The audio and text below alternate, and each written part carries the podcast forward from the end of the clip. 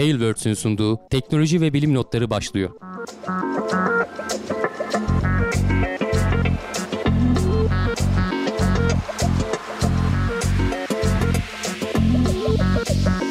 Teknoloji ve bilim notlarına hoş geldiniz. Ben Hamdi Kellecioğlu. Karşımda Cevdet Acarsoy var. Her hafta olduğu gibi teknolojinin ve bilim dünyasındaki gelişmeleri sizler için derledik. Karşınıza geldik. Nasılsın Cevdet? İyiyim Hamdi abi görmeyeli nasılsın? Ben de iyiyim. Bir hafta ara verdik. O kadar da görmeyeli deyince sanki çok uzun zaman olmuş gibi geliyor. Ama gerçekten de bir hafta atlayınca sanki uzun oldu gibi geldi ama bence herhalde haberlerin çokluğundan Cevdet. Yani şöyle biraz bakıyorum bayağı bir şey birikmiş. Ee, özellikle evet. bu SpaceX'in vesairenin falan görevleri tamamlandı falan. Şimdi birazdan bahsedeceğiz. Ee, sanki bir hafta atlayınca bir sürü bir şey birikti gibi oldu. Aynen öyle. Yaz, yaz aylarında biliyorsun haber bulmakta zorlanıyorduk hep. Şimdi güzel oldu. Bol bol haberimiz var. Ee, iki hafta o bayram tatilimizden de birazcık daha fazla haberle telafi edeceğiz inşallah. Ee, duyuruyla gireyim ben istersen. Sonra haberlerin e, ne anlatacağımızı şöyle bir özet geçelim. Haber özeti, hızlı haber özetiyle. Sonra da başlayalım. Ne dersin? Tamam, tamam gayet güzel. Şöyle bir duyurum var. Olimpos Gökyüzü ve Bilim Festivali vardır. Bilenler bilir. İşte her sene Olimpos'ta yapılır. Kozmik Anafor liderliğinde ve bir sürü bilim e, iletişimi topluluğu oraya dahil olur. Geçen sene biz de dahildik zaten gelecek bilimde olarak. E, bu sene korona yüzünden e, bilim kurulu kararıyla orada yapılmayacak. Yani Olimpos'ta o hani yaz ortamında o güzel ortamda yapılmayacak ama online yapılacak.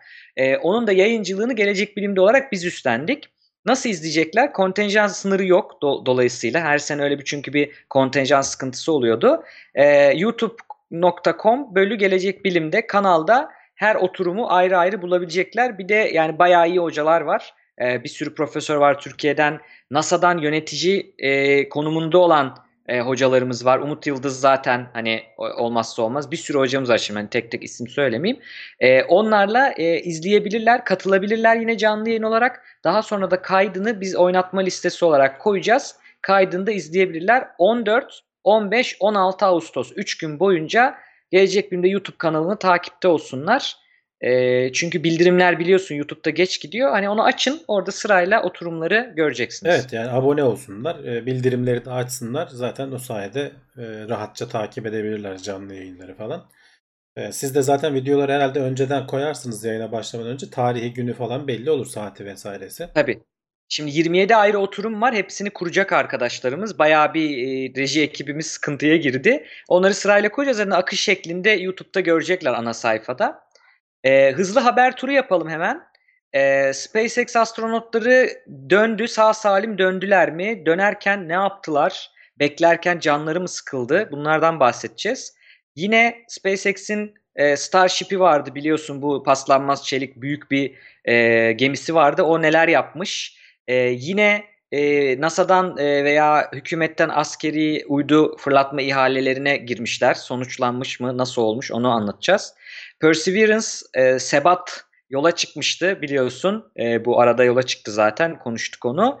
E, orada Mars'taki e, Cezaro krateri ile Salda Gölü arasında benzerlik var. Bu haber oldu zaten ama nedir o benzerlik? Onu anlatacağız. E, sonra bakterilerden bahsedeceğiz. Antibiyotiğe dirençli bakteriler ve bu direnci kırmak için acaba bin yıllık koca karı ilaçları işe yarar mı, yaramaz mı? Dünyanın en büyük şelalesi hangisi ve nerede? E, bunlardan bahsedeceğiz. E, bilim insanları yarasaların dilini çözmeyi başarmış. Artık Google Translate ile mi çözdüler, nasıl yaptılar? Nasıl çözdüler ondan bahsedeceğiz. Son olarak da insanları ikna etmek için e, ne kadar kanıt sunmalıyız, nasıl insanları ikna ederiz? Güzel bir psikoloji konusu. E, bu deneyden bahsedip bir dinozordan nasıl kaçılır isimli güzel haberle de bitireceğiz. evet gene bu hafta ilginç bir e, ne denir hayal gücü makalesi mi diyelim e, kafa yorma makalesi mi diyelim onunla bitirmiş olacağız. Bir dinozordan nasıl kaçılır? Hani böyle ismi biraz vurucu gibi geliyor ama içinde bayağı ilginç bilgiler var. Ama en son sırası geldiğinde konuşuruz.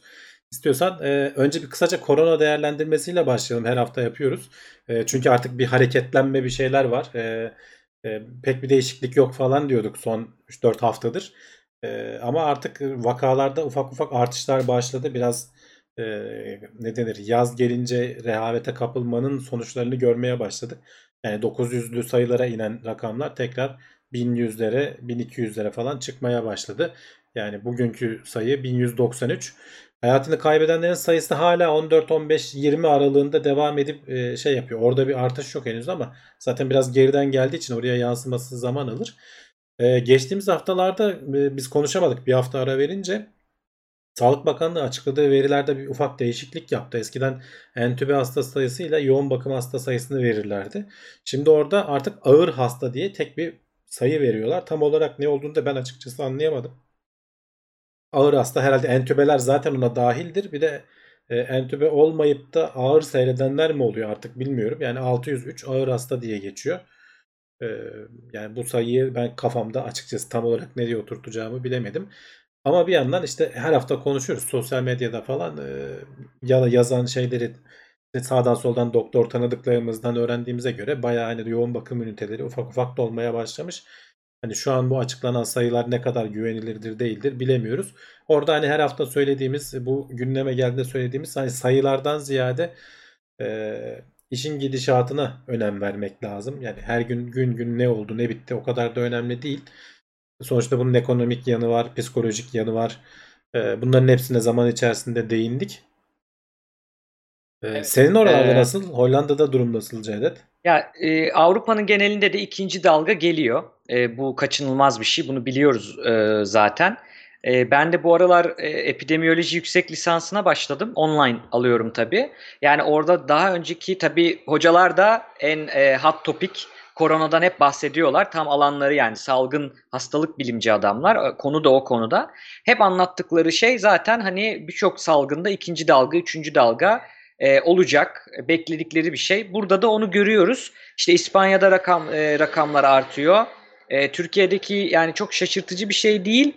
E, fakat hep konuşuyoruz işte hep arada kalıyoruz. Yani ne yapacaktık? Önlemleri mi tutsaydık, tutmasa mıydık? Burada modeller var. O modellere göre de e, şeye bakıyorlar. Yani hangi e, önlem ne kadar etki edecek e, vaka sayısını düşürmede?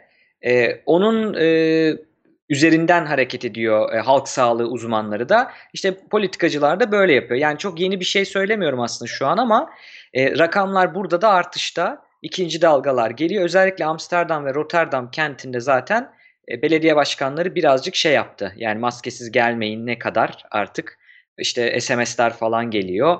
E, bayağı bir bir de sıcaklıklar burada e, mevsim normallerinin çok üzerine çıktı Hamdi abi.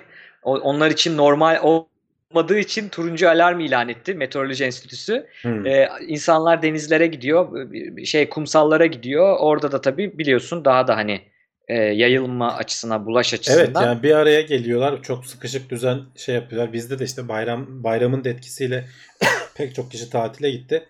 Orada göründü yani e, insanlar pek önemsemeden bir arada oturuyorlar. E, bir yandan işte şimdi turistleri falan da şey yapmaya başladık. Almanya'dan falan e, turistlerin belli il- ülke şeylere illere gelebileceği falan duyuruları yapıldı. İşte bu Antalya, Mersin falan gibi e, kıyı şeritlerine. Hani e, sonuçta turizm de çok önemli bizim ekonomimiz için. O yüzden biraz e, sayılar artmıyor gibi görünüyor şimdi. Sanki elle düzenlenmiş gibi. Hani çok düzgün gidiyor gibi. E, o biraz kafa kurcalıyor ama asıl e, benim hani şu an aklımı kurcalayan birkaç hafta sonra okulları açmayı planlıyorlar aslında. Hatta galiba e, özel okullar bir hafta sonra falan başlayacak galiba önümüzdeki pazartesi. E, o nasıl olacak? Çünkü özel okullar bir yandan biliyorsun hani Şimdi para para almaları gerekiyor velilerden. E, alacaklar sonra pat diye bir anda şey olacak. E, yasaklanacak geçen işte ikinci dönemde olduğu gibi. E, uzaktan Zoom'dan eğitim vermeye çalışıyorlar. Yani aldıkları paranın hakkını vermeye çalışıyorlar. E, saatlerce Zoom'dan çocuklara ders dinletsen ne kadar anlar, ne kadar e, şeyinde olur, e, yerinde olur açıkçası. Yani çok karmaşık, zor bir durumdayız. Yetkilileri de ben açıkçası anlıyorum. Hani empati yaptığım zaman çözmesi zor şeyler bunlar. Ee, ama hani veliler de işte vatandaşlar da haklı bir yandan. Ee, şu zor dönemi atlatmaktan başka hani idare edip e, geçirmekten başka pek de bir çare yok. Bir izleyici sormuş hani ikinci dalga gelir mi diye. Yani zaten başladı bence ufak ufak bu artışlar aslında ikinci dalganın başlangıcı demek. Eğer önlem alınmazsa hani dikkat edilmezse e, sadece devletten bahsetmiyorum. Bizim kendi aldığımız işte maske takma vesaire falan gibi şeylere dikkat etmezsek o ikinci dalga gelecek. Daha da büyük gelecek yani şeyleri etkili etkili olacak. Ee, hani bazen sosyal medyada falan görüyorum. Daha bugün gördüm işte düğün olmuş. Ee, gelinin annesi mi ne ko- korona pozitifmiş. İşte haberdar edersek yakınları düğüne gelmezler demiş. Bir de üstüne gitmiş düğüne katılmış. E şimdi herkes de orada bulaştı deniyor tabii. Hani bilmiyorum ne kadar doğrudur ama hani gazete haberiydi. Ee, hı. yani böyle şeyler olursa ki oluyor. insanlara hani dur sus yapma etme falan demeyle anlamıyorlar. Ee, bilmiyorum nasıl olacak.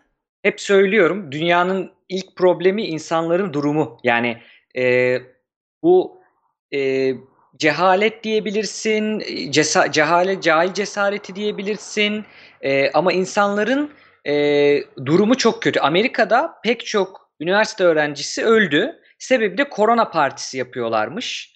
Ve gidiyorlar hani ilk, ilk başta ilk bakalım kim kapacak gibi e, saçma sapan işler yapıyorlar. Yani çok benzer durumları tüm ülkelerde görüyoruz. Burada da var, Hollanda'da da var. Her yerde var bu. Evet. E, garip bir şey. Keşke şey olsa yani hani onların cahillikleri o kadar hafif söylüyorum. Hani siz anlayın gerisini. Onların cahillikleri e, bizi etkilemese keşke. Hani izole kalsa ama öyle bir durum yok. Yani onların e, kapması bizim de e, bulaşmamız işte anlamına hani bu geliyor. şey gibi toplum sağlığı tehdidi gibi bir şey bilmiyorum hani dava aç biri dava etse e, haklı Varmış, yani yasası sen nasıl varmış bu arada. var var tabii canım yani Evet. o düğüne gelenlerden biri sen nasıl haber vermezsin böyle bir durumun farkındasın da bizi e, tehlikeye atıyorsun diye dava edecek olsa al başına bela yani ciddi ciddi hele bir de sonunda işte ölüm vesaire falan gibi durumlar yaşanırsa bayağı başına bela alırsın. Yani hani bunlara hiç girmemek lazım zaten de.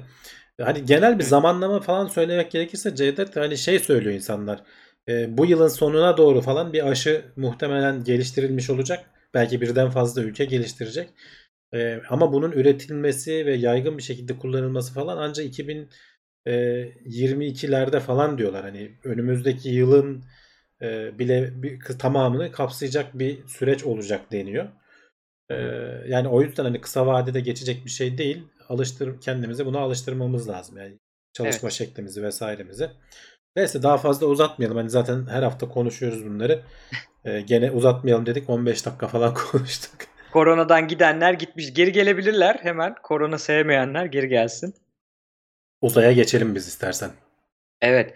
Ee, çok güzel zaten fırlatılışını izlemiştik. Detaylı anlatmıştık. Hem burada hem biz canlı yayınlar da yaptık. Ee, Demo 2 görevi e, gitti. İşte kaç gün kalacağını konuşuyorduk. Şimdi 64 günün sonunda bu bir demo yani zaten test görevi. Ee, neydi isimleri bakayım. Doug Hurley, Bob Behnken geri döndüler kapsülle. Ee, nasıl oldu? Nasıl döndüler Hamdi abi? Valla demo göreviydi ama baya baya ciddi görev oldu. Hani ismi demo kaldı sadece. 60 gün uzayda Evet.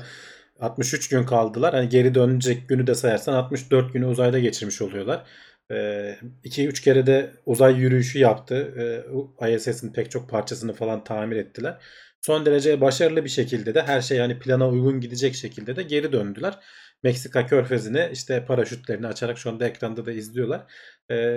Başarılı bir şekilde iniş yaptılar. Sadece hani benim dikkatimi çeken geri döndükten sonra bir yakıt sızıntısı gibi bir şey mi oldu? Orada bir zehirli gaz birikti. Yani kapa kapsülün kapağını beklenenden biraz daha geç açtılar. Hani orada bir 15-20 dakika hani belki ya da yarım saat e, o gazın tahliye edilmesi. Oraya herhalde hava veriyorlar. O gaz çünkü şey diyor yani bu arada ölçtükleri miktar çok çok azdı ama hani her ihtimale karşı bu önlemi almak adına e, inceleyip sık dokuyorlar şeklinde. E, o gazı iyice tahliye edip o e, işte bilmem milyonda bilmem kaç parça kalana kadar te- düzelttikten sonra nit- nitroz oksit miydi gazın NO diye geçen gaz işte. E, o gittikten Neymiş? sonra Nitrojen tetroksit. Heh, NO3 herhalde. Ha. evet Yok. evet. Tetra 4 mü? 3 mü? Kafa gitti benim. Ya öne- önemli değil. Sonuçta bayağı zehirli olduğu söylenen bir gaz.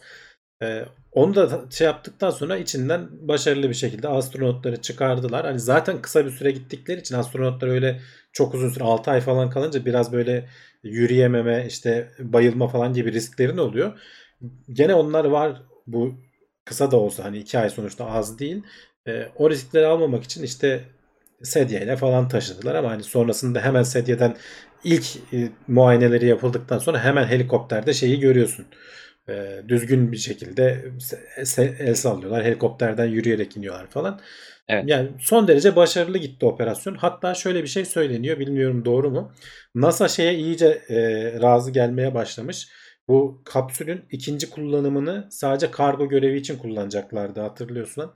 E, bu kapsül tekrar kullanılacaktı ama insanlı uçuş için değil kargo görevinde kullanacaklardı. Şimdi e, E- Eylül ayının sonunda asıl e, Crew Dragon 1 görevi gidecek. Orada e, bu kapsülü tekrar kullanma ihtimalleri var olduğu söyleniyor. İşte şu anda dışını falan görecekler. E, izlemişlerdir zaten izleyiciler. Biraz e, kirlenmişti. Onu hemen böyle yıkayıp temizleyip gerekli bakımlarını falan yapıp işte o şey kısmını e, ısıya, ısıya dayanıklı kısmı falan söküp e, ne kadar es, gitmiş, ne kadar yıpranmış onlara falan bakıp e, şeyleri bile topladılar. Şu anda görürsün iki tane hızlı bot, bir tanesi astronotları şey yapmaya gitti, görmeye yakında kurtarmaya gitti. E, sızıntı var mı vesaire falan kontrollerini yapıyor asıl ana gemiyi almadan önce.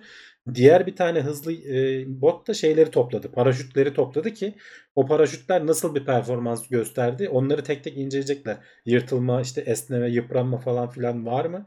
Hem de şeye dolanmasın diye tabii gemilere vesaireye falan dolanmasın diye. O paraşütler toplandı. Ha araya e, şeyler girdi. Bizde Türkiye'de olmaya olmasına alışık olduğumuz korsan böyle göstericiler Trump bayrağı falan açtılar. Pankartı açtılar. E, hemen şeyin önünde e, normalde hani orayı Amerikan şey görevi falan olduğu zaman donanma falan herhalde kimseyi sokmuyor mu ne yapıyor bilmiyorum ama burada uluslararası sular olduğu için falan demişler. Ee, şeyleri e, ne denir? Gö- göstericileri veya izleyicileri kendi gemileriyle oraya ulaşan izleyicileri engelleyemedik gibisinden bir açıklama yaptılar. Bayağı da gemi vardı. Bir tanesi falan biraz böyle yaklaştı pankart açtı falan ama etrafta sonradan ana gemiyi alıp da kıyıya doğru harekete geçtiklerinde bir ara yansıdı. Bayağı etraflarında izleyici gemisi o şey yapmış. Küçük küçük teknelerle millet e, yaklaşmış. Evet. Bir yayına kontrol edelim. Drop mu var? Bende de çünkü kopuyor şu anda. E, drop var gibi evet şu anda benim şey azalmış. Evet. E, bağlantı hızı düşmüş. Kayıt alıyoruz ama galiba. Hani podcast'te ya da kaydında dinlerler o kısımları. Evet eğer kayıt alırken de bir sıkıntı yaşamazsak e, birazdan düzelir herhalde. Şu an fena değil gibi ama ara ara gidip geliyor. Ya bazen bağlantı hızı şeysiz kontrol edemiyoruz. Evet. Olmadı bir açar kaparız e, arada. Problem değil. Daha önce de başımıza geldi. E, YouTube'dan kaynaklı olabiliyor bazen. Bazen bizim İnternetimizden olabiliyor. şeyimiz evet. düşüyor. Evet. İnternet sağlayıcı. Dolduruyorum işte arayı dolduruyorum ki gelene kadar e, Ya şey sen olsun. sen normal konuşmaya devam et. Dediğim gibi en kötü e, kayıttaki sesi şey yaparlar. E, dinlemeye Tamam. geçerler. Şimdi onlar indi ya Hamdi abi. İndiklerinde ben de bunu Futurism.com'da gördüm. Güzel bir site. Ee, beklerlerken beklerlerken o hani 60 dakika falan sürüyor. Yani o yere şey denize düştükten sonra kapsül e, daha sonrasında şey yapılana kadar ne derler adını sen getir. E, kurtarılıp tamamen o kapı açılıp çıkarana kadar 60 dakikalık bir süre var. Orada da canları sıkılmış. Uydu telefonu da var ellerinde. Şeyleri arayıp kamera şey telefon şakası yapmışlar. İşte ben e, denizdeyim şu an. Okyanusun ortasındayım.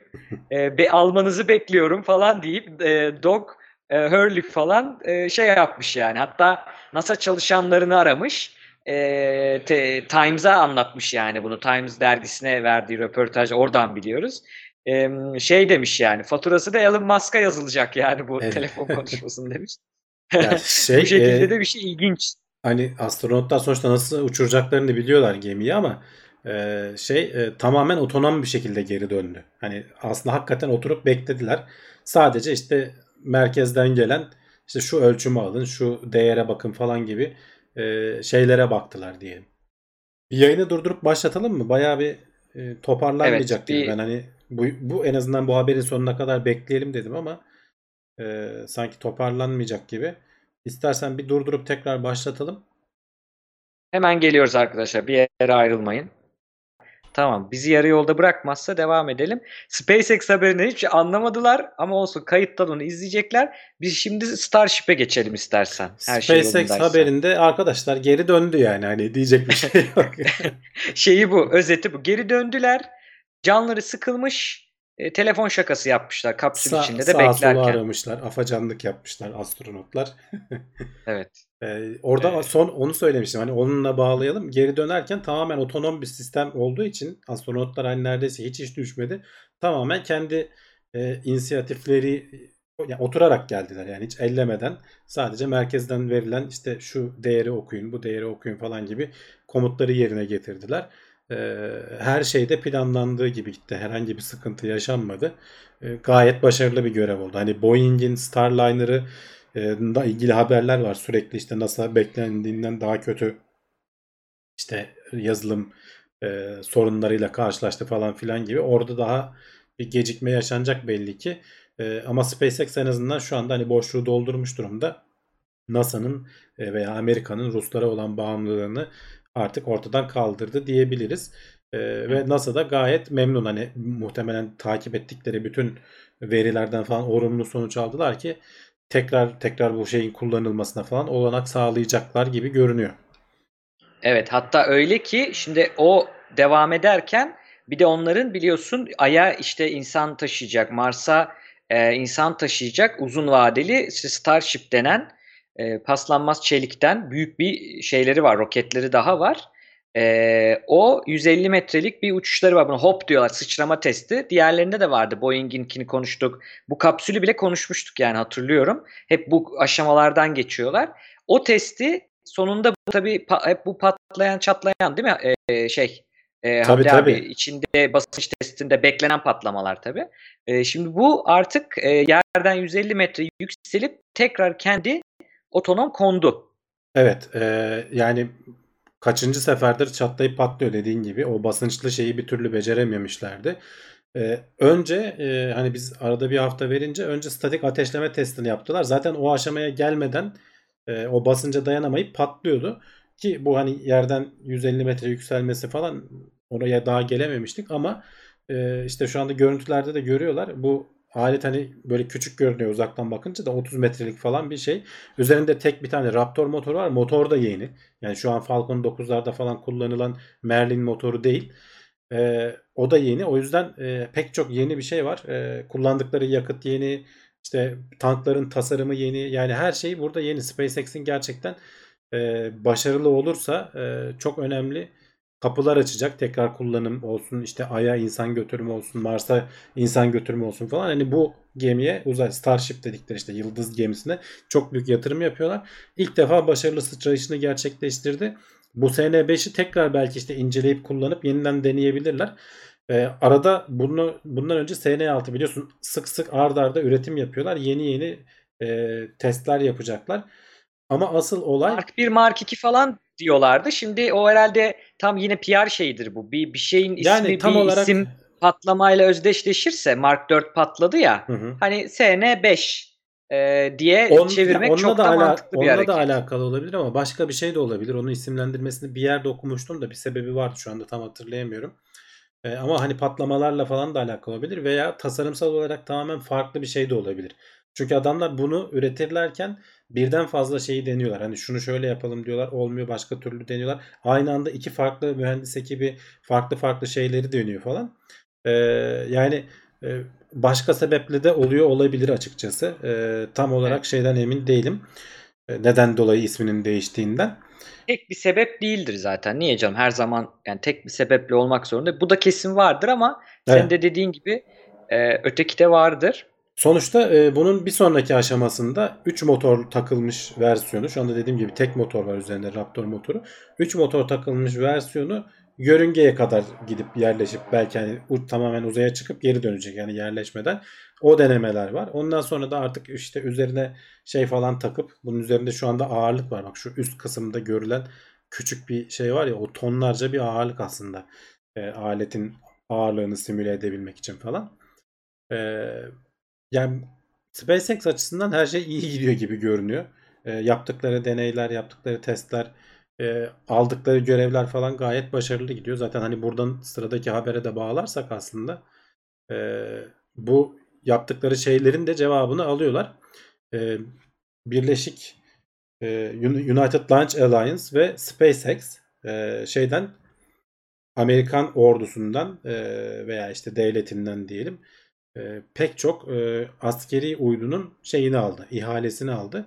E, rakipleri de e, şeyde hmm, şu Jeff Bezos'un Blue Origin'le Northrop Grumman e, gibi hani ciddi rakipleri de vardı. %60'ı United Launch Alliance'da kaldı. %40'ı SpaceX'te kaldı ama hani bunları Evet. işte 2027'ye kadar olan uyduları falan olduğunu düşünürsen e, milyarlarca dolarlık uydu fırlatmaktan bahsediyoruz. Hani askeri uydular falan olduğu için de e, aslında hassas e, görevler ve hani devletin buradan desteğini almak önemli bir şey. E, United Launch Alliance zaten Boeing'le e, Lockheed Martin'in ortak kurduğu bir firma. E, E, Ben onun- onu bilmiyordum. Bak şey çok büyük bir firma. Yani bu geçen onu hatırlatalım. E, şeyin Perseverance'ın gönderilmesini izle, izleyenler vardır. O United Launch Alliance roketiyle gitti diye Tabii. Tabii. Ee, o e, Delta ve Atlas roketleri var onların. Tabii. En sık kullanılan roketler zaten. Ama orada mesela bak şöyle bir dertleri var. Ee, o roketlerin motorları Rus yapımı. Ve Amerika hani Ha. oradaki bağlantı ba- şeyinden de bağından da kurtulmak istiyor. Bu United Launch Alliance'ın bir sonraki şu an işte ih- ihalesini aldığı şeyler roketler Vulkan dedikleri bir roket kullanacaklar. Yeni tasarım yani orada da. Ee, SpaceX Falcon 9 şeyi Heavy'yi falan kullanacak. Falcon 9 da kullanacak o göndereceğin yüke göre. Ama Falcon Heavy ile asıl hani önerilerini sunmuşlar. Bu e, United Launch Alliance'ın Vulcan roketlerindeki motor hani şeyi kay- kaybetti dedik. E, Blue Origin, Jeff Bezos'un e, ihaleyi kaybetti dedik ama onun motorlarını Blue Origin sağlayacak. Aynı şekilde bir parçasını da gene Northrop Grumman sağlayacak. Yani aslında ihaleye girip asıl yüklenici olarak kaybediyorsun ama kazanana e, roket motorlarını falan sen sattığın için gene kazanmış oluyorsun. Yani Evet. Evet. adamlar e, yani şeyden çok bahsedemiyoruz. Hep böyle SpaceX başarılı oldu işte evet görünen şu anda o var. En çok o görevler falan onlar şey yapıyor ama Blue Origin'de arkadan çok sağlam bir şekilde onlar da işte yeni roketlerini vesairesini roket motorlarını tanıttılar. E, kendi o New Glenn dedikleri e, şeyleri Falcon 9'un rakibi galiba e, roketlerini falan şey yaparlarsa tanıtabilirlerse onlar da bayağı ciddi bir oyuncu olarak piyasaya girmiş olacaklar ama herhalde daha birkaç yılları var. E, o arada Evet. SpaceX ne yapar bilmiyorum. Starship'i falan iyice geliştirip oyunu da değiştirebilir yani. Şimdi bu United Launch Alliance'ın e, fabrikasına çok e, zor girilen bir şey var, gezi var. Everyday Astronaut. Daha önce biz sen tavsiye etmiştin. Ben takip Hı hı. etmeye başladım o adamı. Çok iyi bir videosu var. Adam direkt CEO'suyla ahbap bayağı United Launch Alliance'ın ve roketin yapım şeyine gidiyor ama böyle şey geziyorlar. Yani oraya bakma, şuraya dönme. Oralar gizli ama şuraya kadar anlatabilirim falan gibi güzel bir videosu var. İngilizce bilenler baksın ona. Şimdi Boeing ve Lockheed Martin. Lockheed Martin çok havacılık camiası bilir. Northrop Grumman ve Lockheed Martin firmaları zaten hani e, yılların firmaları. Boeing'i de biz hep şey biliriz. Ticari firma biliriz ama mesela işte bu e, halk arasında Sikorsky helikopteri olarak bilinen hani çift çift pervaneli helikopterler vardır yük taşıyan. Onlara kadar birçok başka e, savaş uçağına kadar yine Boeing de üretiyor. Dolayısıyla hani Boeing öyle bir şey bir firma değil. Yani 737 Max oldu biter öyle bir firma değil. Hatta şeyi konuşuyorduk. Starliner'la SpaceX'le yarışıyor ama o kapsül meselesi. Bir de bunun roket meselesi var. Orada belki geri kaldı, geç kaldı ama roket meselesinde işte bu işbirliğiyle e, öne çıkacak. Burada da şeyi gösteriyor aslında Hamdi abi. Pentagon tamam hepsi Amerikan firması. Devlet sırrıdır, askeri uydur okey. Ama şeyi bilirsin bizim askeriyemiz de böyledir ordumuzda. Askeriye hiçbir zaman yani benim şirketimdir şudur budur demez. Cidden bütün şeyler sağlanıyorsa ve güvenliyse bunu verir e, Pentagon. Dolayısıyla bu bize şeyi gösteriyor. Yani bu özel firmalar işte United Launch Alliance gibi işte Boeing gibi SpaceX gibi Blue Origin gibi artık o olgunluğa gelmiş. Aslında bu Evet. haberin ben yorumunu böyle yapıyorum. Tabii tabii yani o e, zaten hani geçmişteki görevlere bakarsan daha önce de Falcon Heavy ile falan e, gizli e, içinde ne olduğunu söyleyemedikleri görevi ya- bazılarında canlı yayınlayamadılar bazılarında e, bir kısmına kadar canlı yayınlayıp işte yörüngeye çıktıktan sonra bundan sonrasını veremiyoruz dedikleri. Çünkü hani hangi yörüngeye oturduğunun görünmesini mi istiyor artık gerçi iz bakacak adam biliyor zaten gökyüzüne gönderiyorsun yani o da ayrı bir konu. Ee, öyle yayınları oldu. SpaceX'in de oldu. İşte Boeing'in falan ama işte bu insanlara bunu en çok en iyi anlatan SpaceX. Yani Evet. diğerleri bu kadar iyi yayın yapamıyorlar. Diğer ülkeleri saymıyorum bile. Hani Amerika bu konuda en çok öne çıkanı. Ee, Ruslar, Çinliler falan o kadar iyi yayın da yapmıyorlar. Hatta gizliyorlar biraz. Yani Henüz hep onu özel söylüyoruz. sektör kafasına gelemedi onlar. Daha çok hala devlet e, güdümlü firmalar falan gibi düşünüyorum. Biraz da onun için anlattım. Yani şey eleştirisi gelebiliyor, haklı olabilirler. Sürekli SpaceX duyuyorlar ama çünkü bize yani haberciye de malzeme oradan geliyor. Düzgün güzel malzeme ama bu deminki firmaları da saydım. O olay sadece SpaceX'in olayı değil. Evet lider ama orada bir sürü firma var. Onu söyleyelim. Yani Tabii, tabii. e, öyle bir algı yanlış bir algı olur. Çok fazla orada iyi firma var. Ya Onu bir de söyleyelim. şeyi, şeyi de söyleyelim. e, hani hakkını yemeyelim. Şimdi Elon Musk biraz hani diğer girişimleriyle falan da böyle biraz e, fazla öne çıkıyor. İşte Tesla başarılı mı değil mi böyle çok su götürecek tartışmalar. İşte bir Hı. ne bileyim e, tünel açma Boring Company diye firması var. Ne yaptığı belli değil. Bir bir Hyperloop diye bir şey var. Oldu mu olmadığı mı belli değil ama SpaceX öyle değil.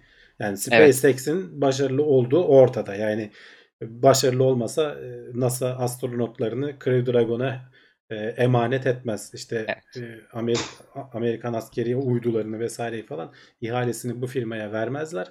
Ki zaten hani pek çok işte dikine iniş yapmak vesaire falan gibi yani ne bileyim işte çok uzun aradan sonra Amerika'dan e, astronotları taşıyan özel Amerikan firması olması falan gibi hani birçok ilki de başardı adamlar. Bunu da iyi sunuyorlar. Yani o konuda haklarını yememek lazım. Aynen öyle. Uzaydan devam edelim. Perseverance gitti. E, Sebat gitti. Şubat'ta inecek. Planlanan o zannediyorum. 2021 Şubat'ında Mars'a iniş yapacak. İşte rover'ı var. Üzerinde neydi? Ingenuity e, pervaneli Evet, e, şey helikopteri var üzerinde şey yapacak. benim anladığım kadarıyla e, Jezero kriteri zamanında bir gölmüş, bir havzaymış. Öyle düşünüyorlar Mars'ın çok eski zamanlarında ve dolayısıyla buradan oradaki bakteriyel yaşamla ilgili kalıntılar olmuş olabilir. Bunu inceleyecek aslında Evet. e, Sebat. Ve buna benzer hep zaten konuşuyoruz ya e, eğitirken falan çöl gibi bir yere gidiyorlar Mars'a benzer. Efendim yani hep bir analoji kurmaya çalışıyorlar ki burada simülasyonunu yapalım. E, aynı şekilde e, Türkiye'deki dünyada da aslında tek örneği oymuş NASA'nın söylediğine göre. Salda Gölü buradaki Jezero kraterine çok büyük benzerlikler taşıyor. Onun için de Purdue Üniversitesi'nden ve İstanbul Teknik Üniversitesi'nden ortaklaşa çalışmalar var burada. Evet yani zaten hani bunu haberdeki resimlerle de paylaşmışlar. Ee, bir çarpışma krateri sonrasında göl haline geliyor ve işte etrafından gelen e, şeyle e, ne denir akarsularla şurada bir delta oluşuyor. Özellikle de bu karbonatlı bileşikler su tarafından eritilip buralara taşınıp buralarda tekrar taşlaşıyor. Buralar dediğimde şu mouse'un ucu görülüyordur herhalde bu e, delta dedikleri işte. E, şu anda şey Pers- e, Perseverance tam bunun yakınına gidip buraları inceleyecek. Zaten sen de dediğin gibi yani bu seferki gidiş sebebi hani geçmişte olan canlılığı bulmak. Hani daha öncekilerde su var mıydı işte organik moleküller var mıydı falan gibi dolaylı yollardan şey yapıyor. Bu sefer artık hani tam canlılığı bulabileceğimiz en ihtimali yüksek yere gönderiyorlar. Aynısı Salda Gölü'nde hatta görüntülerini falan da paylaşmışlar. Şu alt kısımda bak gene alüvyon şeyleri. Tabii ki NASA şey Mars'taki gibi tamamen çöl değil. Burada sonuçta bitki örtüsü falan da var. Hala sular akıyor. Sonuçta gölün içinde su hala dolu. Şu yukarıda da gene gelen bir akarsudan alüvyon deltası oluşmuş. Bunlar gene e, şeyin çok benzeri. E, Mars'taki o Jezero krase- kraterinin bu gölün içerisinde de ayrıca orta kısımlarda falan şeyler var. Böyle hafif e, adacıklar dediğimiz çıkıntılar falan var. E, o çıkıntılar da tamamen mikrobiyal yaşantı örneklerinin oluşturduğu ve sonradan işte taşlaşan onların atıklarından oluşan şeyler. De, senin de dediğin gibi deneme amaçlı hani buralarda nelerle karşılaşırız oraya gittiğimizde nerelere bakmalıyız falan gibi. Bunlar karbonatlı bileşikler olduğu için geçmişteki şeylerin kaydını çok iyi tutuyor diyorlar. e, yaşamın kaydını çok iyi tutuyor. Hani içinde belki fosil bulmak vesaire falan gibi şeyler bile mümkün olma ihtimali var. Hani heyecanla bekliyoruz açıkçası. Evet. E, Şubat ayında varacak. Sonra işte biraz ayarlamasıydı, bilmem nesiydi, doğru yere ulaşmasıydı falan. Gene bir 6-7 ayı bulur. Bir dahaki sene bu zamanlar falan herhalde bir şeyler konuşuyor oluruz diye umuyorum inşallah. Coğrafya Her- derslerindeki deltayı da falan çıkmazsa yani. Evet, deltayı da hatırlattı. Hani delta vardır, şey vardır, akarsu deltası, alüvyon. Bunları coğrafya derslerinden de hatırlarlar. Oradaki o materyal benim ilgimi çekti. Duymadığım bir şeydi. Daha önce o karbonla ilgili bir şey. Tam anlayamadım onu ama o bayağı e, ilgimi çekti. E, aynısını orada bulurlarsa ilginç analizler olur. Hatta bir de Perseverance geri de gönderecek. Yani onu da bekleriz. Evet yani Ee, malzemeleri toplayıp hemen Perseverance hemen bu görevde göndermeyecek. Onun derdi bu görevi toplamak. Sonraki görevlerde artık 2030'larda falan belki geri dönüş şeyi olacak. Henüz daha planlama aşamasında o görevler. Evet. Bu arada bir link paylaştım. Ee, tekrarda bu link olmayabiliyor galiba ama neyse. Bu link şeyin e, bakanlığın, Çevre Bakanlığı'nın bir e, kitabı gibi bir şeyin PDF'i. E, onlar e, Salda Gölü ile ilgili detayları toplamışlar. 2023 yılında da e, tamamlanması beklenen san- sanıyorum bir milli park durumu var orada. İnşallah öyle olur ve koruma altına alınır. Hani o statüye erişir ya da belki de hala öyledir. Yazsınlar bize Ya chatten. bir anda çok ünlü oldu. Herkes oraya üşüştü. Hani bir de sosyal medyanın falan böyle şeyi var ya bir arada bir Doğu Ekspresi'nde olmuştu. İnsanlar oraya üşüştü. Hadi o tren e, iyi bir şey. İnsanlar gitsin, geçsin, gelsin. Ekonomik aktivite olur. Korona sonrası dönemler için söylüyorum tabii şu anda sıkıntılı da. Ama Salda Gölü işte güzel bir yer varsa herkes görmek için gittiğinde bir de gireyim falan aman işte kumsalı çok güzelmiş falan dediğin zaman orayı berbat edebiliyoruz. E, çok Evet. dikkatli korunması lazım. Uzaydan devam edelim. Uzaydan dünyaya geçiş haberimiz bu. Güzel böyle çok yumuşak bir geçiş haberi var. Şimdi e, biliyorsunuz bakterilerle başımız dertte. Daha doğrusu yanlış antibiyotik kullanımıyla e, başımız dertte. İşte Sağlık Bakanlığı'nın bir sürü kampanyası var. Artık eczanelerden antibiyotik almak çok zorlaştı. Ki sebebi de e, doğru, çok da önemli. Çünkü bakterilerin yaşam e, döngüsü kısa, ömürleri kısa oldukları için nesiller çok çabuk değişiyor ve evrimi gözlemleyebiliyorsun direkt olarak e, o popülasyonda. Direkt olarak bakterilerde kısa ömürlü bakteride gözlemleyebiliyorsun. Bu da neye yol açıyor? Yanlış antibiyotik kullanırsan mutasyona uğruyor ve antibiyotiğe karşı dirençli hale geliyor. Bu illa böyle bir yapısı değişmesi değil, bir davranış geliştiriyor. Mesela e, biyofilm mi diyorlar, bakteri bakteri film mi? Bir yapıya e, bürünüyorlar kendi aralarında e, ve bakteri şeye karşı antibiyotiğe karşı dirençli böyle hani bir gruplaşıp çeteleşip e, dirençli hale gelebiliyorlar. Bunu zaten biliyoruz e, dünyada. Peki şunu merak etmişler. Bir sürü deney var. Sen de dedin Bob'la işte e, Doug gittiğinde boş durmadılar. Deli gibi deney yaptılar. Yani deneyi tabii onlar dizayn etmiyor. Dünyadan bilim insanı bağlanıyor. İşte diyor ki şunu şuraya tak, bunu buraya yap, şunu şuraya ölç. Çünkü e, düşük yer çekimi ortamında onu test etmeleri lazım. Orada bir sürü bakteri deneyi var. Neden? Bu bakteriler yer çekimsiz ortamda ya da çok düşük mikrogravity ortamında ne yapacak, nasıl davranacak? Görünen o ki Hamdi abi e, birkaç şey yapıyor aslında. E, düşük yer çekimi, kütle çekimi daha doğrusu. Düşük kütle çekimi birçok şeye sebep oluyor.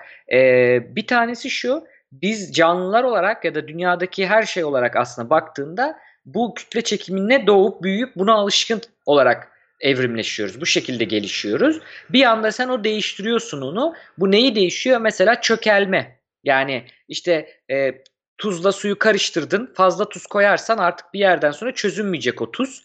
Bekleyince o dibe çökelecek. Niye? Kütle çekimi var. Ama şeyde öyle olmuyor mesela. Veya işte e, suyun kaldırma kuvveti. Bunlar farklılaşıyor. Bu da tabii bakterinin içindeki işte ne bileyim e, akışı, onun organellerinin yapısını falan filanını her şeyini değiştirebiliyor.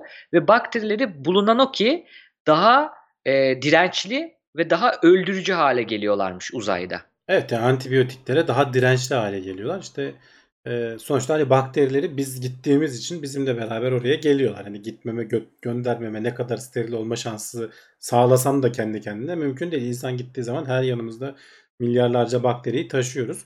Ve bunlar e, zararlıları da gidiyor tabii. Bizim bağışıklık sistemimizin biraz negatif etkilendiğini biliyoruz uzay ortamında. Hep böyle hafif e, biraz yer çekiminin az olmasının etkisi de var. Hep böyle işte nezlemsi bir durumla şey yapıyorsun.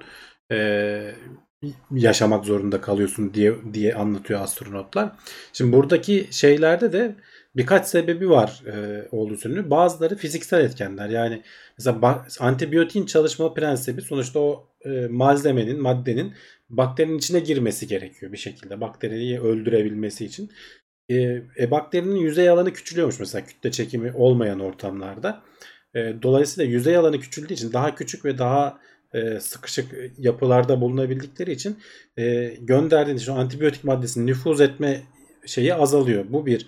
Aynı şekilde az önce bahsettiğim biyofilm e, daha güçlü, daha dayanıklı biyofilm yapıları üretebiliyorlar. Yani biyofilm dediğimde aslında hani bakterilerin bir çeşit kendilerine siper kazması diyebiliriz. Yani böyle dayanıklı Ha. bir e, koloni şeyi oluşturuyorlar. Kendilerine barikat oluşturuyorlar. Ve bir yüzeye yapışıp kalabiliyor. Ya o yüzeyden ayıramıyorsun. O, o Evet, evet zorlaşıyor. yani bayağı böyle şey gibi hani e, aslında hani hepimizde şey olur mesela dişlerimizin üzerinden hani fırçalamazsan küçük bir tabaka oluşur ya aslında onun gibi bir şey. E, fırçalayarak aslında sen o bakterilerin orada biyofilmi oluşturup daha zararlı hale gelmelerini, daha uzun yaşamalarını önlemiş oluyorsun aslında.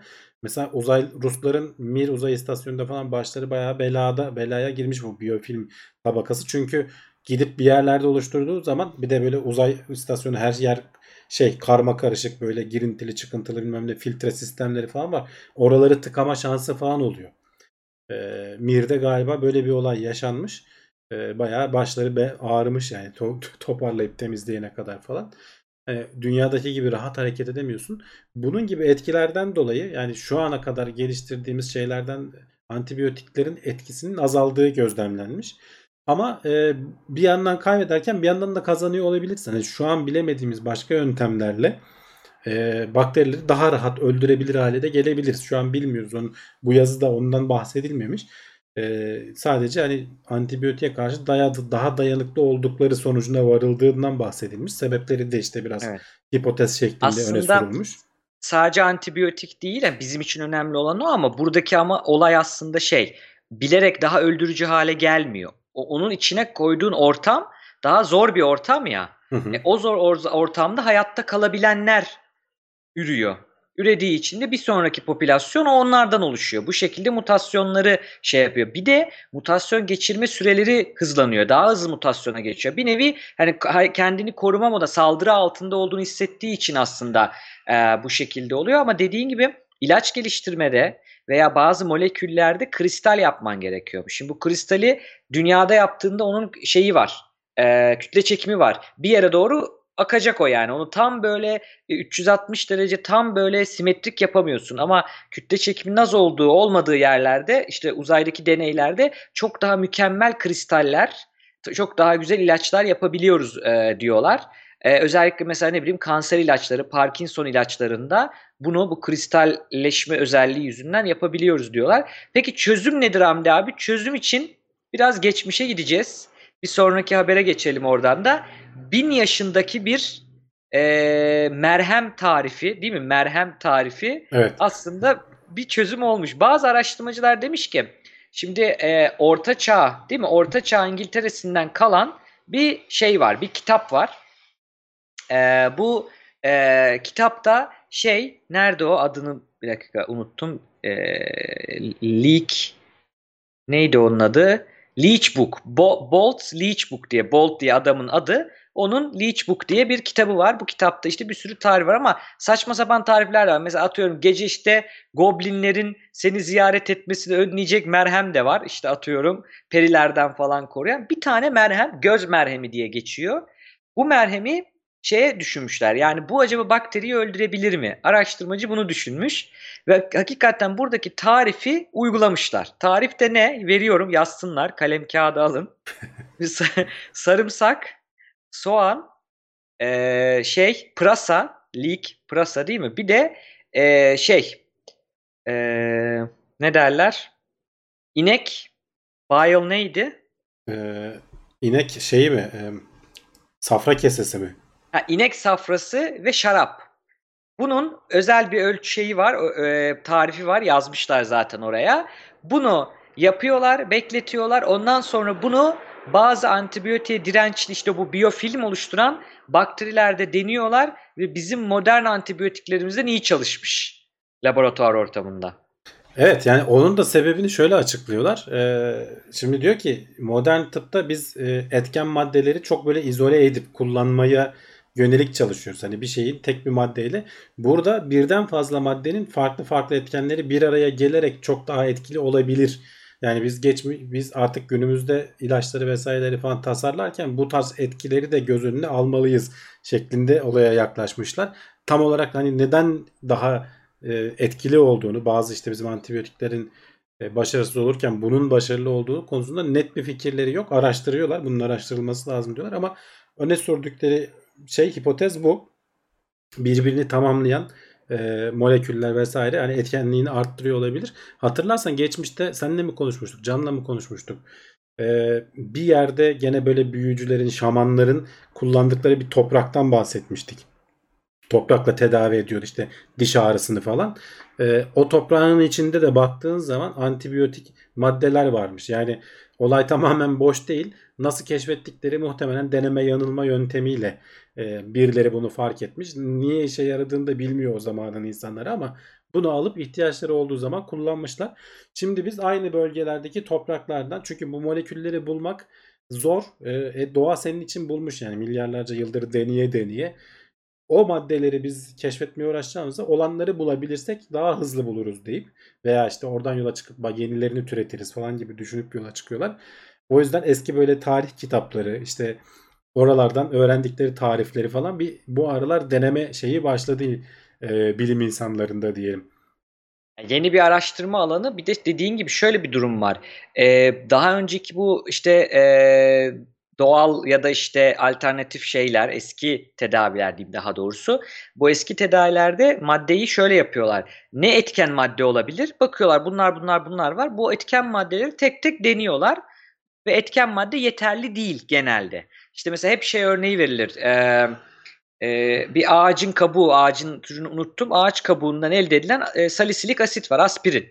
Şimdi bunun e, aspirini sen oradan toplayıp e, şey yapıp izole edip diğer yara zararlı maddelerden ayırıp güzel bir şekilde şey yapıp e, yoğunlaştırıp onu ilaç haline getiriyorsun. Preparat denir yani. Hani hazır ilaç haline getiriyorsun. Bu şekilde bu etkiyi sağlıyorsun. Onu belki doğal yemeye kalksa evet bir yarar var ama zarar da var. Onu kurtaracak kadar aspirini yiyene kadar o ağaç kökünün kabuğunun başka bir şeyinden ölüyor aslında. Evet. Bazı durumlar var. O yüzden böyle bir yola gidiyorlardı. Ama adamlar şunu düşünmüş. Şimdi bu tarifte, bu merhemde tek tek söylüyorlar zaten işte sarımsak da iyidir, alkol de iyidir, hep antiseptiktir. Şunu düşünmüş. Ayıralım. Alkole ayrı bakalım, soğana ayrı bakalım falan diye baktığında tek tek etkileri yeterli değil. De yani burada diyor ki parçaların toplamı e, bütün parçaların toplamından fazladır sözü devreye giriyor burada. Yani tek tek etkileri işte soğan 5 puan, alkol 5 puan, 10 puan değil. Bir araya geldiğinde 15-20 puan etki yapıyor. Neden olduğunu bilmiyorlar. Onu aslında e, ha, söğüt ağacı teşekkürler söylemişler. E, onu merak ediyorlar. Bu belki diğer ilaç araştırmalarında da bir şey değişimi, bakış açısı değişimi getirir. Paradigma değişimine getirebilir.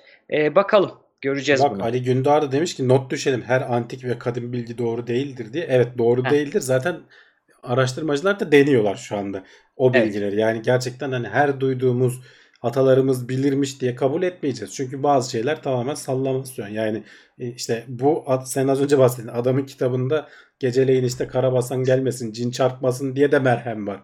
Yani ee, ama evet. işe yarayan da var. 100 tane işe yaramayan çıkar. Belki 2 tanesi işe yarayan çıkar. Onlardan da yararlanmak lazım yani. Evet. E, boş bilgi değil. Bilimsel metotla test edebiliyorsan zamanın paran varsa yeteceksin. Yani bu yoktur demek tabii ki iyi, doğru bir bilimsel yaklaşım değil ama şey de doğru bir bilimsel yaklaşım değil. Her kadim bilgi getirene ben ona test edeyim. İşim gücüm yok onu test edeyim değil. Ee, çalışanı var bildiğimiz şeyler var. Evet bu şey demek değil yani bütün hani bu haber böyle demek ki diğerleri de böyle. Al bak işte siz bilim camiası kadim bilgileri reddediyorsunuz alın size tokat gibi cevap falan değil. Yani yine onun işe yaradığını da bilimsel yöntemle görüyoruz ama öğrenecek her zaman bir şey var. Ama önemli olan fark şu, e, onu kadim olduğu için doğru kabul etmek değil, test edip deneyle, gözlemle, bilimsel metotla doğru çıktığı için E, işe yaradığı için kabul etmek. Aradaki en büyük fark bu aslında. Bir de şu var Cevdet. E, yani şimdi kadim mesela atalarımız bazı şeyleri evet çok iyi gözlem yöntemiyle yani şu an elde etti yap kullandığımızın çok çok daha azı tekniklerle binlerce yıldır süzülen bilgilerle bir şeyleri elde etmişler. Bir yere getirmişler. Ama biz şu anda işte mesela koronadan bahsediyoruz. Yani korona diye bir hastalık çıkıyor. Daha 6 ay geçmeden bütün genetiğini çözüyoruz. Hani söylüyoruz bir yıl iki yıl geçmeden ki ona da sabrımız yok. Aşısı çıkacak diyoruz. Yani e, bu yani şu anki teknolojiyle geldiğimiz yer zaten yatsınamaz. Yani zaten Evet. çok acayip işler yapıyoruz insanoğlu olarak. Hani biraz insanların bazılarında var öyle ya atalarımız bilir ya biz işte modern tıp nedir ki işte eskiden varmış bilmem ne falan. Öyle değil yani. O, o- onun öyle olmadığını açık ve net bir şekilde söylemek Evet. lazım. Ama senin de dediğin gibi öğrenebileceğin bir şey varsa da kaçırmazsın. Oradan belki bir fikir çıkar. Belki aklına gelmemiş bir şey denk gelmiştir orada çıkmıştır. Onları da yakalarsın. Misal yaklaşım bunu gerektirir öyle söyleyeyim. Yani bazı şeyleri test edilebilecekse deneyi de yapılabiliyorsa hayır ben bunu yapmam. Hani reddetmek hani parası zamanı o ayrı. Zorla bir bilim insanına bunu kadim bilgiyi test et diyemezsin. Ama hani edene de aa bu kadim bilgiyi test ediyor deyip aşağı görmek çok kötü bir şey. Benim bir hocam eee, şey çalışıyordu. Yerel şifa yöntemlerinin neden işe yaradığını çalışıyor psikolojik olarak. Yani neden psikoloğa değil, terapiste değil, hacıya hocaya gidiyor ya da yaşlı birine, ailesinden büyük birine danışıyor da mesela Türkiye için veya işte çalıştığı Kanada'da Kanada yerlileri neden şamana gidiyor terapiste gitmektense? Ve niye işe yarıyor? İşe yarıyor mu? Bunu bulalım. Ben sorduğumda dedik yani bulalım ki biz de kullanalım diyor yani. Bir işe yarayacak bir şey varsa bakalım biz asıl terapide kullanalım diyor. Ama onu mesela ben tanıyorum ki aa işte şey metotları çalışıyor işte yerel şifa yöntemlerini çalışıyor çok bilim dışı falan deyip de böyle e, yukarıdan bakan insanları da biliyorum işte asıl şeylik o e, ya- yanlışlık o E, söylediğin çok doğru buradan hemen şeye atlayalım E, sihir gibi zamanının sihri gibi e, yarasanın dilini neydi Doktor Dolittle mıydı böyle bir film vardı hayvanlarla konuşabilen bir e, adam vardı. Eddie Murphy mi oynuyordu? Yanlış mı hatırlıyorum acaba? Doktor Dolittle. E, hayvanların dilini, yarasaların dilini e, makine öğrenmesiyle yok doğru söyleyeyim yapay öğrenmeyle çözmüşüz Hı hı. Hamdi abi. Evet yani artık e, normalde hani insanların yeteneğini aşacak e, bilgi birikimini işleyecek cihazlar var elimizde. Bilim insanları da son derece yaratıcı yöntemlerle e, her alana uyguluyorlar bunları. Yani bu yarataların, e, yarasaların cikciklemesini böyle çıkardıkları belki bizim kulağımızın algılayamayacağı sesleri uzunca bir süre kaydetmişler. Sonra bu sesleri ve yaptıkları hareketleri bir yandan da görüntülerini falan da alıyorlar. Yaptıkları hareketleri bilgisayar üzerinde e, eğitip e, bir anlamlandırmaya çalışmışlar. Yani rastgele sesler mi çıkıyor e, yoksa hani bunlar kendi aralarında haberleşiyor. Şimdi bazı hayvanların haberleştiklerini biliyoruz ama çok böyle sınırlı kaldığını düşünüyorduk biz. Muhtemelen anlam veremediğimizden. Şimdi yarasalar da zaten toplum sosyal hal bir şekilde yaşayan canlılar. E, baya baya hani anlam şey çıkarttılar. Hatta aynı bireylerin diğer bireylere farklı farklı tonlarda seslenebildiğini yani herkese çok önemli. E, diğer hayvanlar sözünü unutma. E, Yoldan araba geçti gene. Şöyle bir olay var. Hayvanların biz iletişim kurduğunu biliyoruz ama bazı türler genele konuşuyor. Yani anons yapıyor yani. Hani herkese Evet, ben lafımı ortaya diyorsun. korum. Ben lafımı ortaya korum diye konuşan ve karşılıklı konuşmayanlar var mesela bazı hayvanlar. Çok az hayvanda karşılıklı mesela yunuslardan bahsetmişler. Bildiğimiz e, nasıl yani ne dediğini bilmiyoruz ama şeyi biliyoruz. Ona söylüyor. Direkt olarak karşısındaki bir başka bir bireye, başka bir e, şeye Yunus'a söyleyebiliyor. Bu da çok önemli bir bilgi aslında yarasalarla ilgili. Genele bağırmıyor yani. E, kime nasıl konuşacağını e, biliyor. O çok ilginç bir şey. Hani şey dersen konuşuyorlar da ne konuşuyorlar da öyle çok ağır şahım şeyler de yok. Yani öyle felsefe yapmıyorlar. Şimdi kaydettikleri 75 gün boyunca e, 22 çeşit e, meyve yarasasını şeyini ka- kaydetmişler. Bunların %60'ını anlamlandırabilmişler ve 4 kategoriye ayırıyorlar. Hani bu 4 kategori de işte yemekle ilgili muhabbet. Şurada yiyecek var, burada yiyecek var. Kendi işte bulundukları konumla ilgili muhabbet. Ya burada çok sıkışık oldu, biraz az kenara kay muhabbeti. Ee, bir de işte erkeklerin dişilerle çiftleşmek için e, dil dökmeleri, ikna çabaları falan gibi şeylerden bahsediliyor. E, böyle şeyler yani hani öyle çok komplike şeyler beklemeyeceksin. E, ama araştırmaya devam ediyorlar. Hani bunun hem başka hayvanlara da yönlendirebilir miyiz? Hem de daha fazla yarasalardan başka şeyler elde edebilir miyiz? Şimdi burada muhtemelen yuvalarında falan test yapmışlar. Bir de dışarıda e, açık ortamda e, kayıtlar alacaklarmış.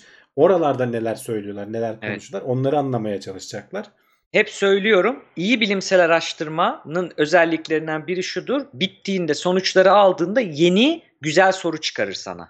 Yani bitti kesin gibi bir şey yok bilimde. Bunu hani hep söylüyorum. Mantığı biraz çünkü ters bize. Yani normal e, mantığa ters, herkesin mantığına ters. E, bilim insanı olmayanlara diyeyim. Şöyle bir şey var yani bittiğinde sana yeni ve daha heyecan verici mümkünse bir soru çıkarmak. Şimdi onlar diyor ki evet anladım ben kategorilendirdim bunu yapıyor. E tamammış demiyor. Diyor ki bu dili acaba hep mi böyle biliyordu doğuştan yoksa zamanla mı öğreniyor? Hemen yeni bir soru çıkardı. Yeni Ha, bir bak, araştırmayla evet, orada, devam etti. Orada çok iyi bir şeye noktaya parmak bastın. Ee, ben unutmuştum. Hakikaten bunu doğuştan mı biliyor yoksa sonradan sosyal bir şekilde bizim gibi insanlar gibi öğreniyor mu? Adamlar onu anlamaya çalışacaklar. Ee, bu gerçekten önemli bir şey. Eğer bir de öğreniyorlarsa dilleri sonra işte böyle anneden babadan çocuğa geçiyorsa falan o zaman bambaşka bir anlamı var değil mi? Yani o işin. Aynen öyle yani onu nasıl öğreniyor bir de o var. Burada tabii şey yapay öğrenmenin güzelliği çok güzel bir metot. Hani bazen çok büyütülüyor. Ee, ama şey aracı amaç yapmamak lazım. Yani ben yapay zeka yapacağım diye araştırmaya yola çıkılmaz. Hani yapay zekayı neye kullanacağım diye çıkılır aslında. Burada da onu yapmışlar. Ee, clustering mi yapıyor aslında? E, bulduğunu kategorilendirme şeyi Evet mi bu? evet yani muhtemelen Aslında belli bir güzel bir hassaslık hassaslık payıyla belli kategorilere ayırıyor. Muhtemelen hani bizim insanların kulağının duyup da e, anlamlandıramayacağımız e, sesleri bilgisayar oradan bir anlam çıkarabiliyor ama tabii dikkatli olmak lazım. Başka araştırmalarla desteklenmesi lazım. Bu hani e, yapay zeka işlerini falan da böyle bir anda düşünmediğin e, kategorileri ortaya çıkarıp hani kendi kendine bir şey uydurmuş da olabilirsin. E, o yüzden denetlenmesi lazım bu sonuçların. Evet. Onun verdiği her veriye güvenmemek lazım. Tabii, yani tabii. o da benim verdiğim veriyle çok belki hiç e, adamların ne bileyim işte yer kavgası değil de çok başka bir şey sesteki bir şey etkiledi onu denk geldi. Başka bir noktada da yapabilir. E, buradan istiyorsan hani kavga falan dedik. Ya Şu biriyle şeyi tart- atladın sen. Heh. Ee, sana bir haber. atladım? e, Ender'in şelale vardı. Aa evet evet Onu evet. atladın. onu Ona geri dönelim. Bir önceki habere Tamam. dönelim. Hemen ona dönelim. Dünyanın en derin şelalesi aslında okyanusun içindeymiş Hamdi abi. Evet yani biz şelale deyince e, karada böyle yüksekten dökülen suları düşünüyoruz. İşte Niagara şelalesi falan galiba en büyüğü. E, bizim Türkiye'de de bol bol var. Hani güzel bir görüntüdür, hoş bir şeydir ama en büyüğü dediğin zaman bu denizin dibindeymiş aslında. E, biliyorsun bir sürü akıntılar falan var. E, dünyanın bayağı e, aslında ısısını dengeleyen okyanuslar olduğu yerde durmuyor. Bayağı hareket halindeler. Bu akıntılardan bir tanesi galiba Norveç taraflarından Amerika tarafına Atlantik'e doğru giden bir akıntı değil mi? E, yanlış Ee, hatırlamıyorsam. İzlanda ile Danimarka pardon özür dilerim İzlanda ile Grönland arasında e, akan Dan- Danimarka çukuru diyelim ya da işte Hı. akıntı yolu e, orada bir şey bulmuşlar aslında. Evet ya burada işte hani e, soğuk suyla sıcak su arasındaki şey soğuk su da, dibe doğru batar. O batma esnasında öyle bir noktaya denk geliyor ki 840 metrelik e, bir şeyden aşağı 840 metre yani baya baya, baya büyük. E, hani ben bunu karada olmasını hayal edemiyorum açıkçası. Büyük bir dalış gerçekleştiriyormuş su yani oradaki şeyin dibine kadar iniyor. E, nasıl bir orada yükseklik varsa e, tabii ki bunlar hani şey için e, şu anda hani biraz da risk altında olduğunu söylüyorlar. Bu küresel ısınmadan dolayı bu akıntıların falan da yönleri değişiyor. Etkileri şey yapıyor, kaybolabiliyor. Ee, ama şu an hani hiç göremeyeceğimiz belki de e, bir şelale suyun dibinde sürekli akıp dünyanın e, iklimini dengeye getiriyor diyebiliriz. Akıyor derken evet yani illa şey de bak tanımlarımız ne kadar ön kabullere bağlı değil mi? Yani hani suyun yukarıdan aşağı akması şelale. İlla hava ortamında olmak zorunda değil. Teknik olarak o da bir şelale çünkü çok soğuk su. Soğuk su da aşağı doğru iniyor. Sıcak suyun yük hani kaynayan suda düşünsünler. Sıcak su yükselir, soğuk su alçalır, ağırlaşır. Bu arada hani perspektife koymak adına şimdi onun baktım. E, Burj Halifa var ya Hı hı. e, o 830 metreymiş. O da şey Evet. değil. En üstündeki o şeyin yani o hani insan çıkan değil o e, direğin de, direkten yere kadar ölçersen bile maksimumu 830 metre. Senin dediğin 840 metre. Yani öyle bir akan bir su hayal etsinler. Soğuk bir su hayal etsinler. Ee, bu da ilginç bir yaklaşım. Bize de şeyi veriyor işte. Biraz almamızın sebebi de o bakış açısı farkı. Hani izleyenlerimize onu e, aşılamak adına. İşte Şimdi bu, gelelim. bu akıntı az önce hani konuşuyorduk uzaydan e, kütle çekimi olmadığı zaman bu akıntılar, bu hareketler olmuyor. O yüzden Evet. uzayda yaptığımız pek çok şey dünyadakinden farklı. Üretim teknikleri vesaireler falan şu an dünyada yapamayacağımız, istesek de yapamayacağımız yöntemleri kapısını aralayabilir.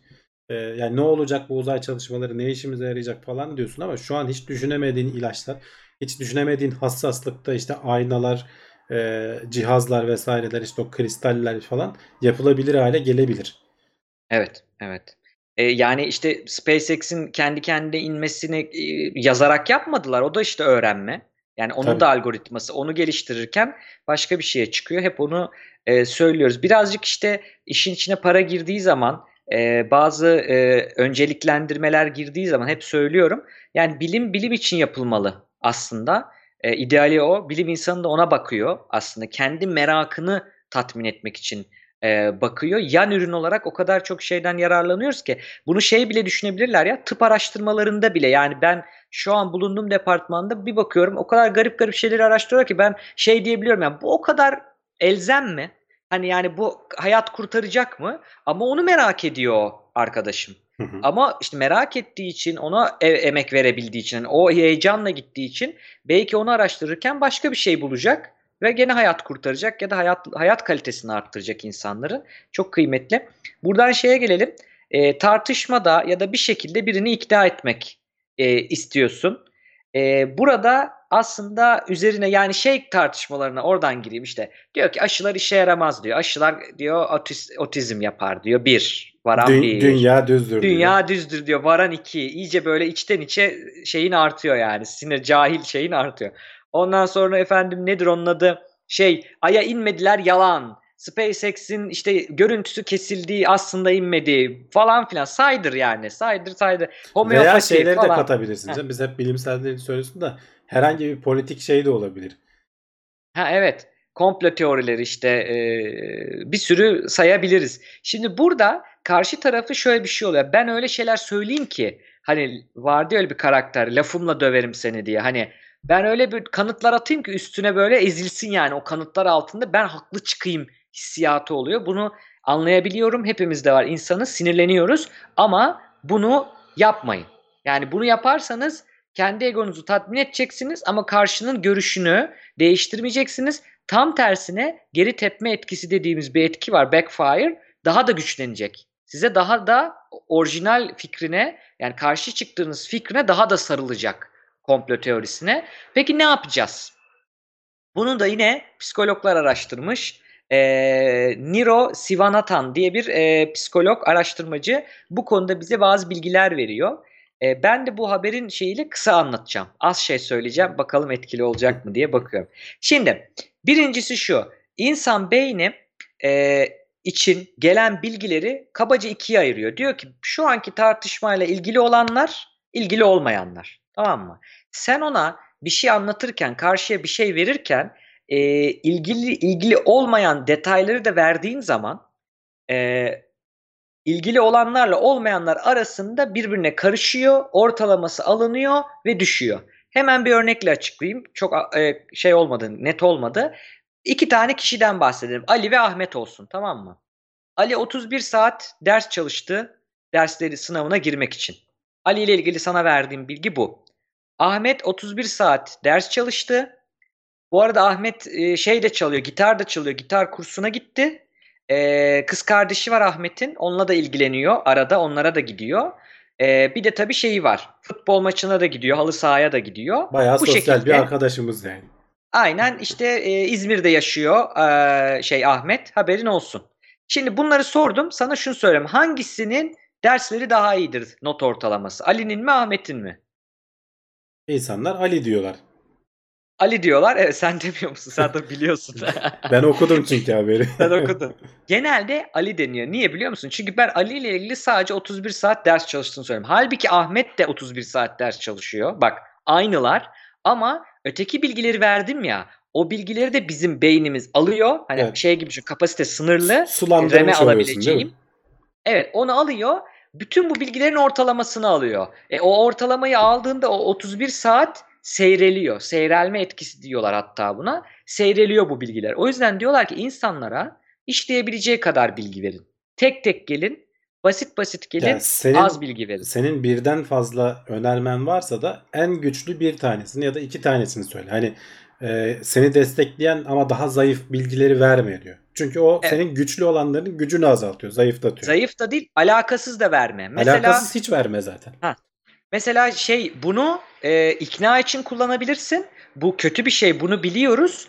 Bundan e, başka amaçla da kullanabilirsin. Mesela ilaç şirketleri Çakallık yapmak için de kullanabilirsin. Evet çaka aynen öyle çakallık yapmak için. Şimdi Amerika'da ilaç reklamları var. Ee, ilaç reklamını verirken de yasal olarak yan etkilerini söylemek zorunda. Şimdi şöyle düşün. Bir sürü bir sürü bilgi veriyor.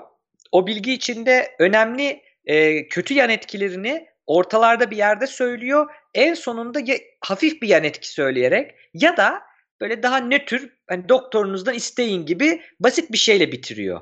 Ne oluyor? Hep şey düşünsünler. Bunu topladın, ortalamasını aldığında o kadar da kötü bir tablo çıkmıyor. Ama bunları demeseydi sadece şey dese işte bu ilacın şu etkisi var. Ha yan etkisi de bu arada kalp krizine de sebep olur dedi bıraktı. Ne oldu? Kalp krizi var bu var. Ortalamasını aldım kalp krizi şeyde çıktı yüksekte çıktı. Ee, tamamen aslında beynin tembelliğinden kaynaklanan bir etki bu baktığımız Evet. zaman. Evet yani sen çok fazla veri aldığın zaman çok da o kadar da zamanımız yok. Kafada yormak istemiyoruz. Oturup uzun uzun düşünmek de istemiyoruz. Onun analizini de yapmak istemiyoruz.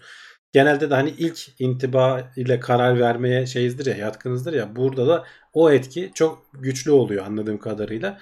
Sen hani ilk bana duyuyorsun. O hemen kafada böyle bir ortalamasını alıyorsun. Ha, öyleymiş deyip geçiyorsun. O konuyla ilgili fikrini oturup belki kağıt üzerinde yazsan belki çıkacak ortaya her şey ama tabii ki günlük işlerde falan basit e, karar vermemizi gerektiren şeylerde bu şey olmuyor. Bu ne denir? Uygulanmadığı için. E, O yüzden sen de bu yöntemi e, ya gizlemek istediğin bir şey varsa biraz böyle şeye boğarak, ayrıntıya boğarak ya da Hı. aktarmak istediğin bir şey varsa net bir şekilde onu söyleyerek aktarabilirsin. Bu illa böyle hani ilaç milaç falan gibi düşünmeyin. Bu politikacılar da kullanabilir. Sen okulda bir ders anlatırken konuyu öğretmenine iyi bildiğini göstermek için de kullanabilirsin. Yani biraz hani şeydir böyle öğrenci iyi çalıştığını göstermek için biraz fazla böyle destekler alakasız şeylerle falan da o belki iyi olmayabilir. İyi düşünmek lazım onun sonucu. Aynen öyle, aynen öyle. Ya bu sunumlarda da öyle. Birçok iyi araştırmacı iyi öğretmen olmayabiliyor. Yani e, ve çok büyük yani çok iyi okullarda bile bunu görebiliyorsunuz.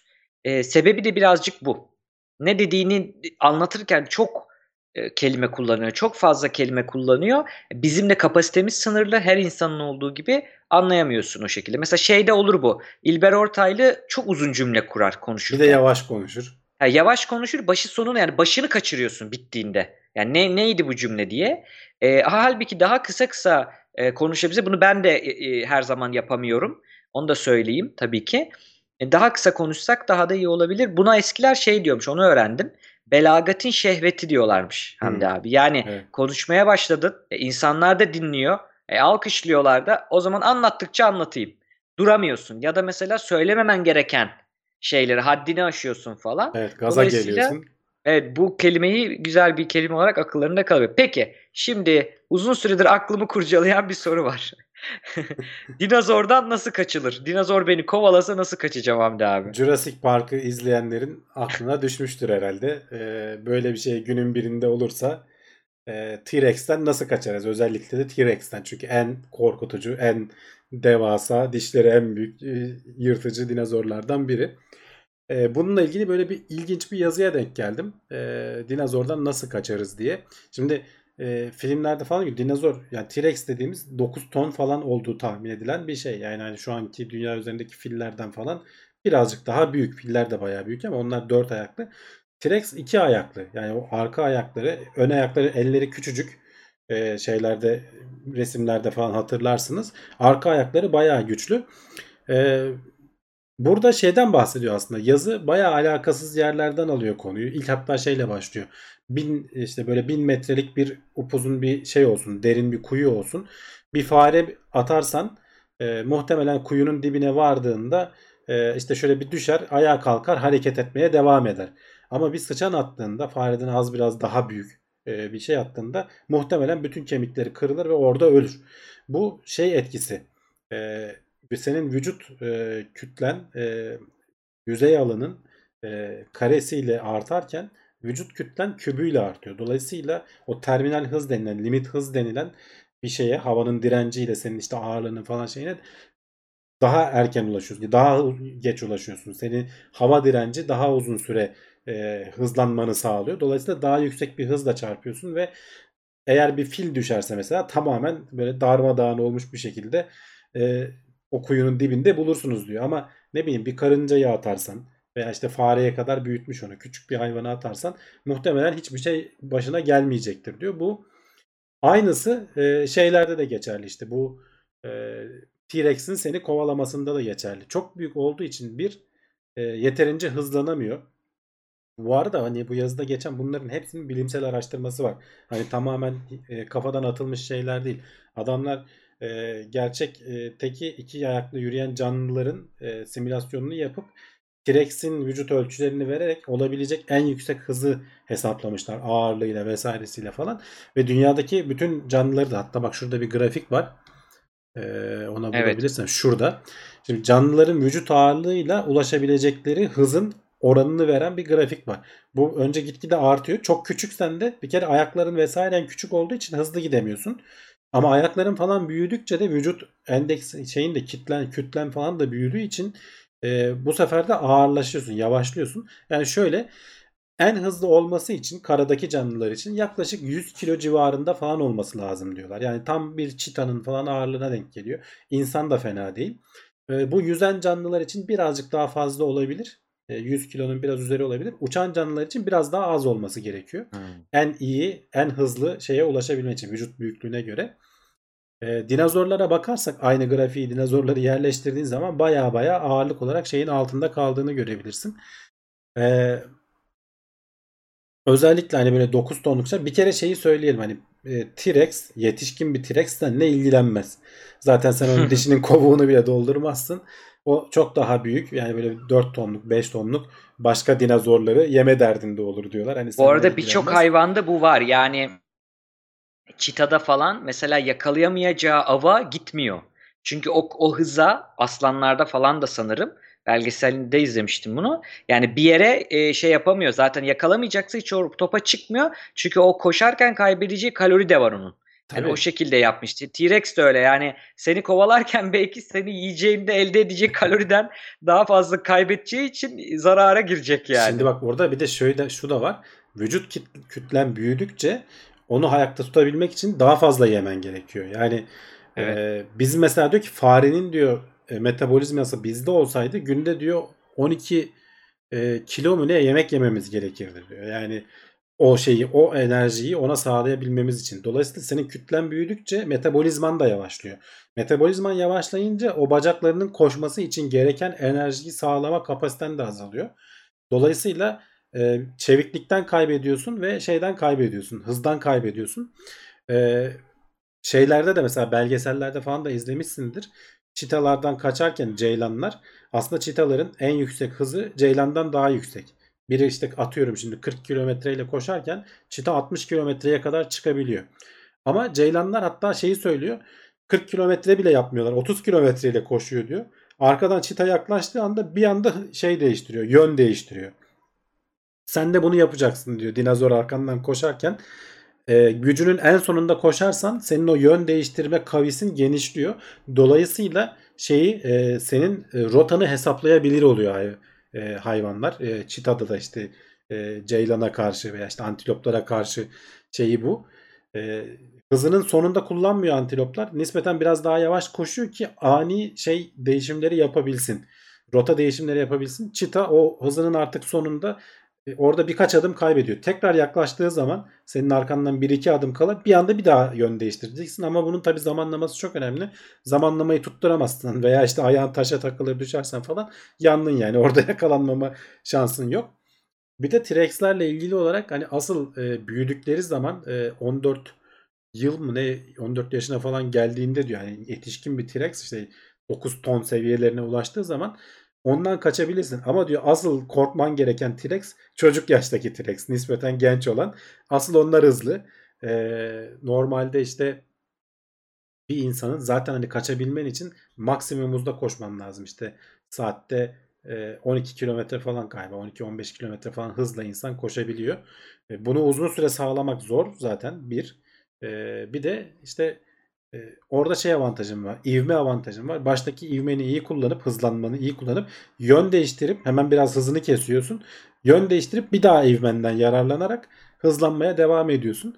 Bu teknikle e, olur da bir şekilde Jurassic Park gerçek olursa e, dinozorlardan kaçabilirsin ama hani burada hep T-Rex'i işlemişler. Yazıda da bahsediyor. Başka dinozorlar da var diyor. Yani senin bayağı başını ağrıtacak.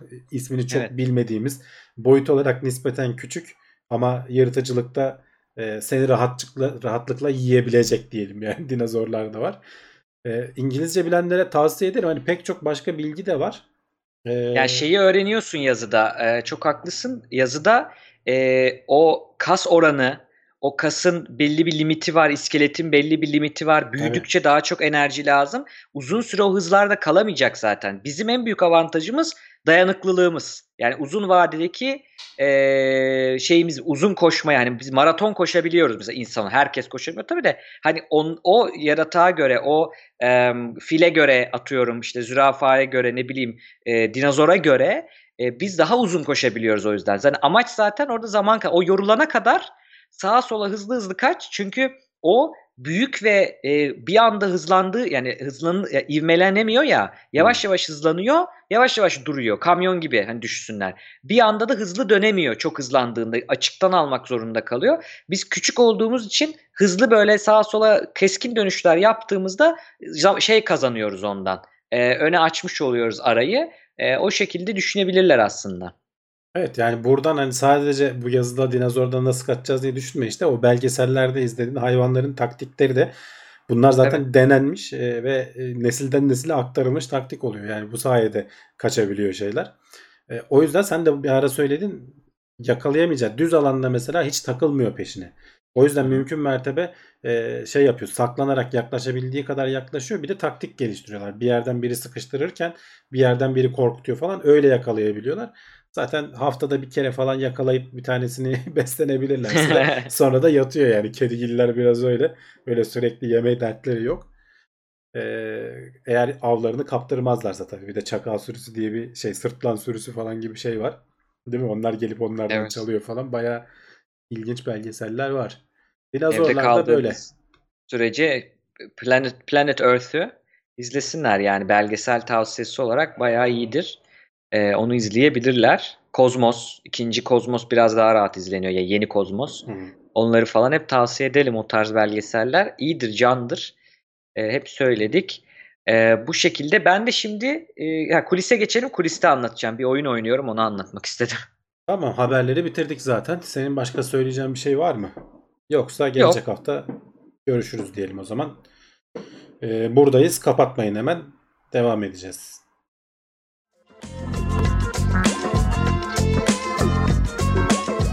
Tailwords teknoloji ve bilim notlarını sundu.